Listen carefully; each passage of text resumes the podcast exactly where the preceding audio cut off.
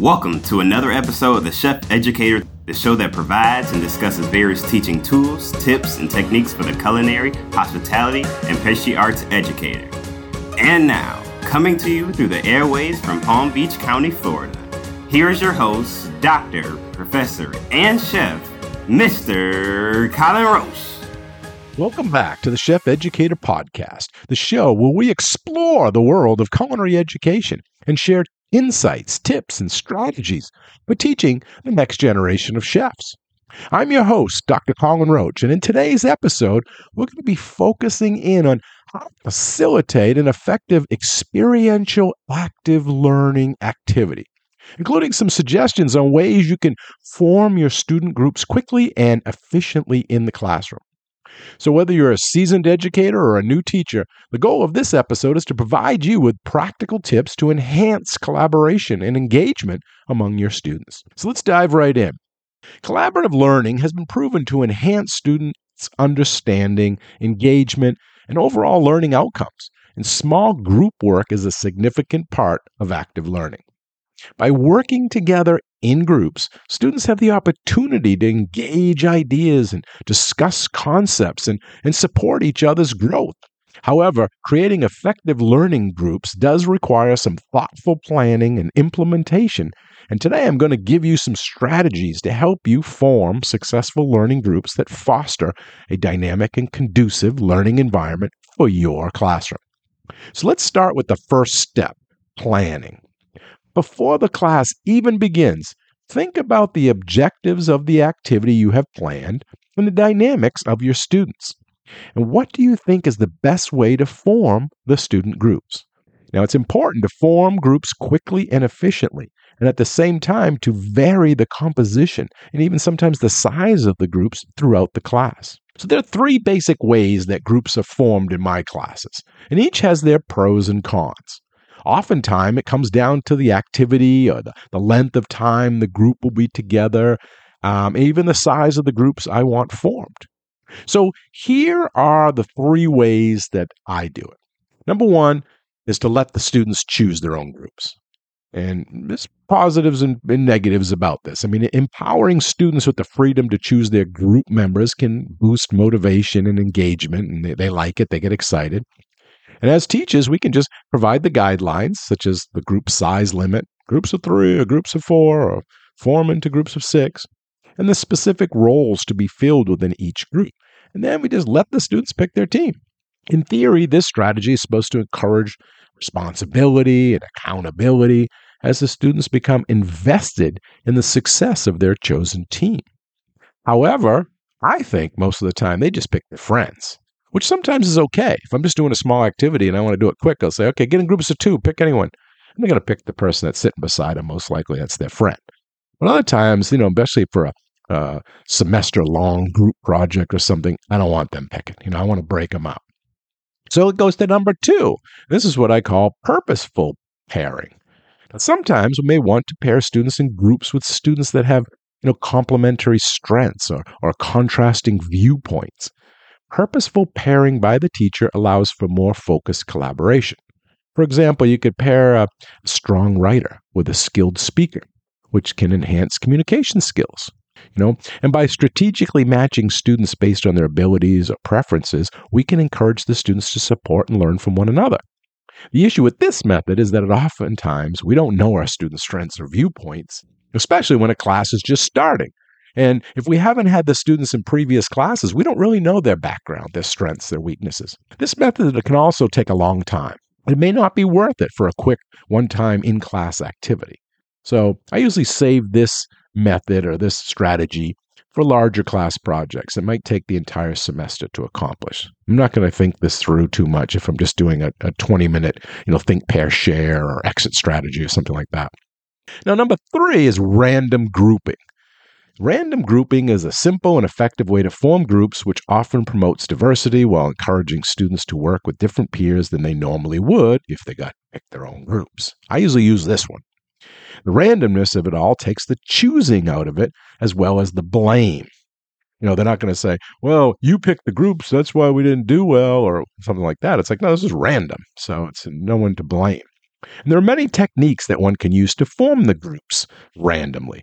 You know, there's I'm going to talk about a couple of them, but there's famous ones out there, the colored stickers or numbered cards, or even now they have a digital randomizer tool that you can assign students to groups. You just plug in all their names and it just randomly picks them out. But to make it active and somewhat fun, I have other ways I use random grouping to form student groups. And these are kind of interesting alternatives, right? So the students kind of like, oh, they kind of like doing it this way. So number one would be grouping by uh, use index cards. So I determine how many students are in the class and how many different groupings I want. And then I code these groups using either colored dots, you know, you could do red and green and yellow, um, blue, you know, for four groups, or you could use, you know, five different colors, depending on how many groups you think you're going to want. And I'll just have these for each class, and then I'll say, oh, I want groups of three. You know, I'll use different uh, of different colors. You can also use decorative stickers. You know, there's different stickers that you can buy out there. You can get some with maybe culinary themes on it, or you can get animal groups, you know, the lions and monkeys and elephants.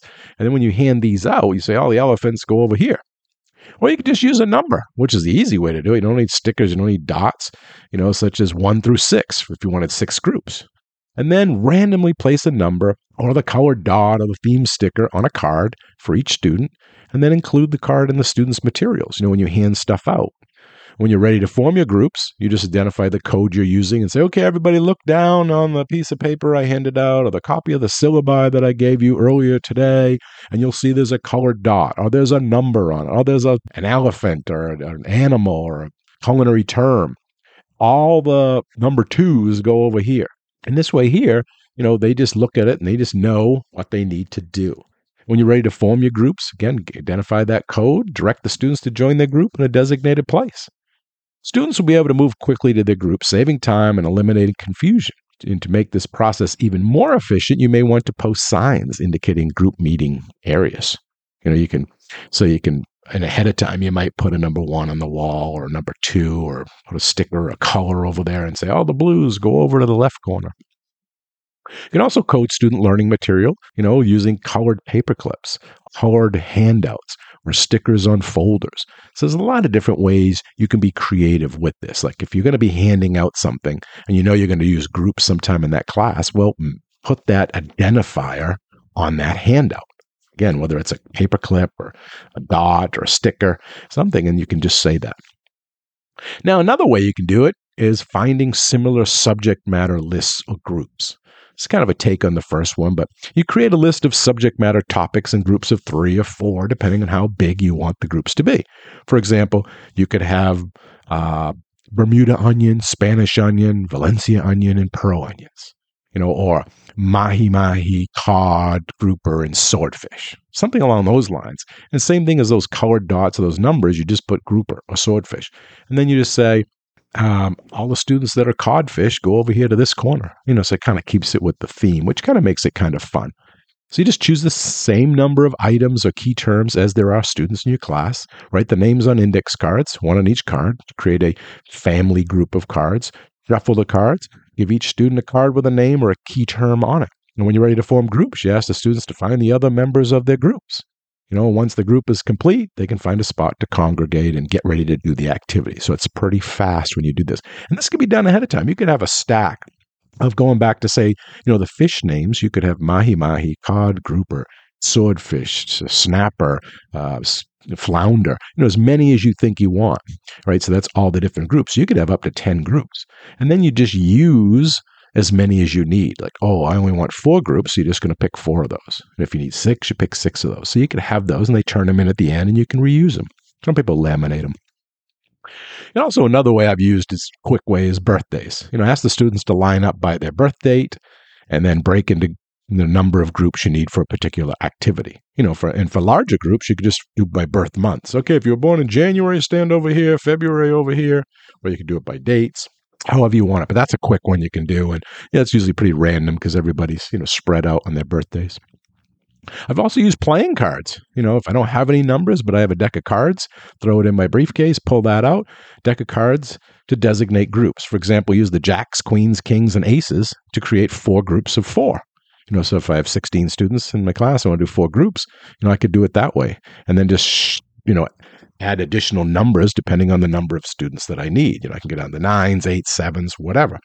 And this is kind of fun because I can do it right in front of the students. I'll shuffle the cards up and say, oh, all right, we're going to pick groups. And they'll see me, what are you doing? And then I just deal them out, one card to each student. And then they look at the card, of course, and they start looking around. And then I direct students to locate the classmates with the same card to form a group. So I'll say, oh, go find your other three eights if you have one of the eights, because four in a deck. Puzzles. Puzzles I've used a couple of times, a little bit more pre work here, but puzzles. You just go to the dollar store or someplace and purchase some children's jigsaw puzzles. And then you select the number of puzzles according to the number of groups you want to create. So if I want to create four groups, I'm going to have four puzzles. And then I separate the puzzles. I mix up the pieces and I give each student a puzzle piece. And when ready to form the groups, I instruct the students to locate those with the other pieces needed to complete a puzzle. This one takes a little bit more longer time because uh, you're not going to get to the activity right away because part of it is doing that puzzle. So they have to go over and find out what their puzzle fits, so the color, and then they find them. So if I have 10 pieces in a puzzle, I only want, you know, give out four pieces, then I just give out four and the other ones stay in the puzzle and they come over and they see that theirs fit and that works great. So you can also use name tags. I don't really use this one uh, because I don't use name tags. These students already have them or it's on their jacket, but you could use this one. It'd be a good one for you if you did hand out name tags. Maybe you're doing a, um, you know, a, a, meeting or something. You create or use name tags of different shapes or colors to des- designate different group, you know, groupings. Then you just say, all those with a round name tag, go to the left side of the room. Those with a square name tag, go to the right side of the room. Or those with a blue name tag or green name tag. So you can use name tags. This is something you can do in advance. And so once you've determined how you're going to set up your groups, it's time to implement it in the classroom. Now, here are some tips to help you streamline that process and save valuable instructional time. Tip number one is clear instructions. So start by clearly explaining the objectives of the group activity and the expectations for collaboration within the group. Provide guidelines on how to communicate effectively and establish deadlines for completing the task. When students understand the purpose and the structure of the activity, they are more likely to engage actively. In other words, like us, students like to know what is going to happen and why. Also, at this time, I like to sell the benefits of the activity. And tell your students, explain why they are doing the activity, and share how the activity connects with the other activities before it. And be sure to speak slowly when giving directions and make sure the instructions are understandable. You might also provide a visual backup.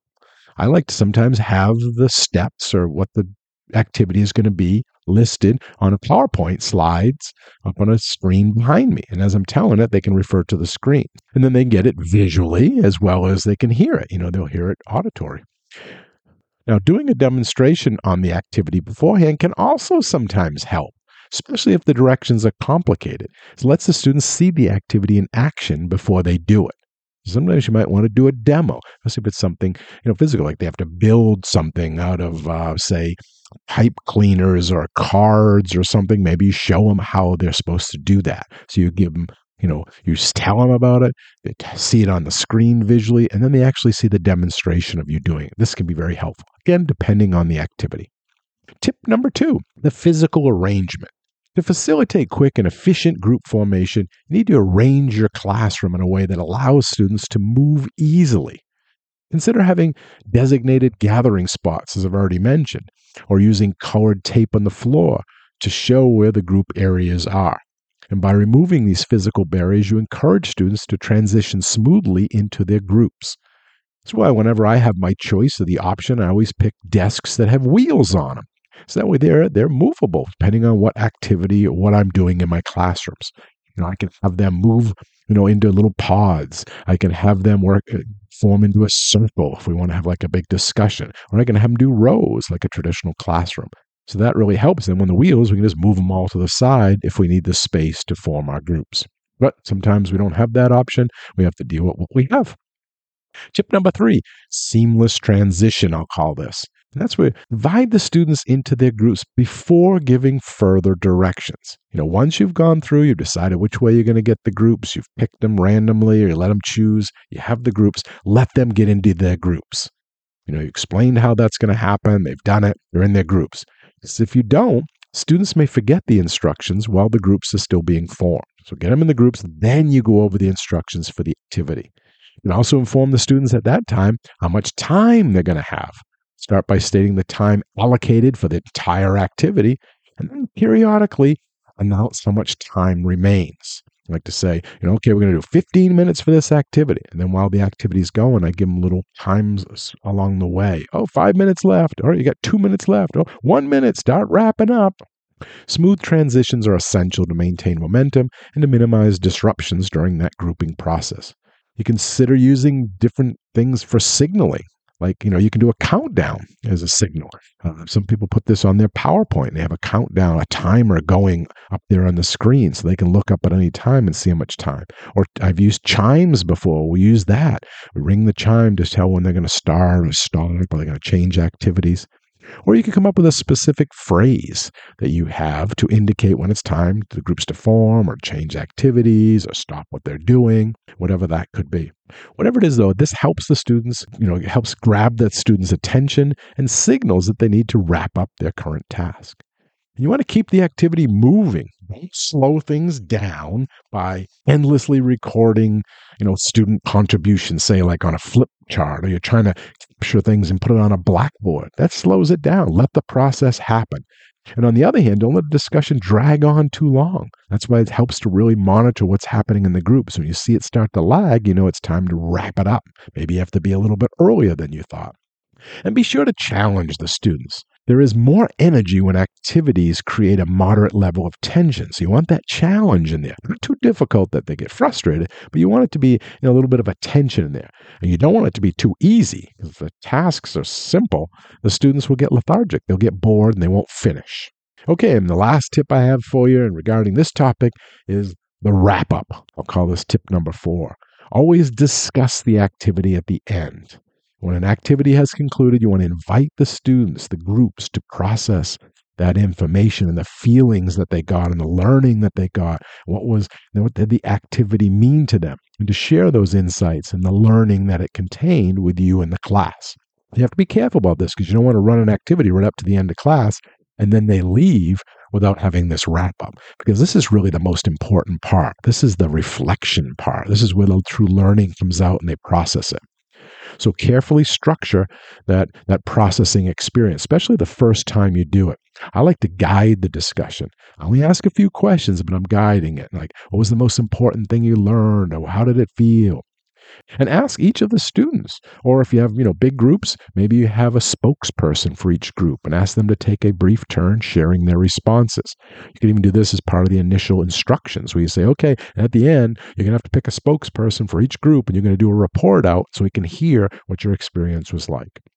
Okay and there you have it. Experiential active learning activities. They can really help to make learning come alive it's often far better for students to experience something rather than to hear it talked about. And by utilizing this effective grouping strategies we talked about and implementing smooth transitions and fostering that collaboration within the groups, you as the teacher can enhance the learning experiences for your students. Remember, forming groups quickly and efficiently not only encourages teamwork, but also cultivates essential skills like communication, problem solving, critical thinking, and get you right to that activity, which is in the reflection, which is where the learning is going to happen. All right, well, I hope you found these tips valuable and can apply them in your classroom. There are also many books out there that you could utilize as a reference to help you with this topic, as well as many other topics. One of them is the book I co wrote titled Chef Educators Teaching Tools and Tips, which is published by Kendall Hunt. Another book that I have relied on heavily throughout the years, especially when it comes to this topic of active learning, is titled Active Learning 101 Strategies to Teach Any Subject. That's by Mel Silberman. It's an old book, way, way back, I think first published in 1996. However, it is still relevant today and it's still available today. You can get it for used uh, $5 or so on Amazon. But anyway, I'm going to leave a link to both of these books in the show notes in the comments area below. So you can find those if you're interested in getting more information on these books or if you want to purchase them. I'm also going to be creating several additional future podcast episodes specific to active learning. So I'm going to take them right from some of these books and I'm going to share with you how I implemented those into my culinary and hospitality classrooms over the years. So stay tuned for that. There'll be more episodes on these topics coming out. Okay, that's it for today's episode of the Chef Educator Podcast. Hope you found this discussion on active learning valuable and that you're inspired to explore new ways of engaging your culinary students. If you have any questions or topics that you would like us to cover in future episodes, please reach out to us on our website or social media channels or even on our Google phone line. All right, until next time, keep learning, keep teaching, and keep cooking. Thanks for listening, and bye bye.